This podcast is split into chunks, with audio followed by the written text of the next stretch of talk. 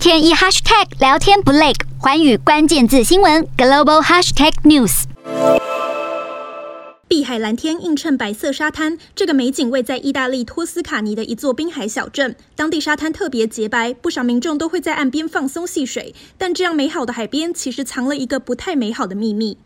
Well, here's this enormous chemical plant on the beaches of Tuscany, and for over a hundred years, it has been pumping 24/7, 365 days a year.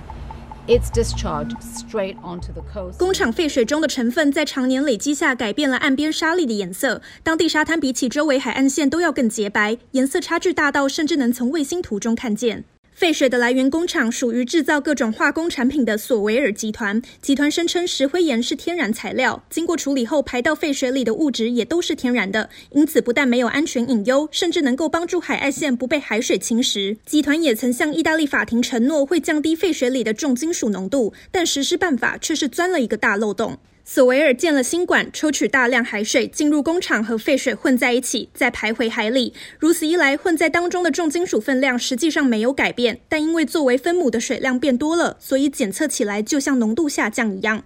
引发疑虑的还不止如此，其实当地居民大多都知道索维尔的废水争议。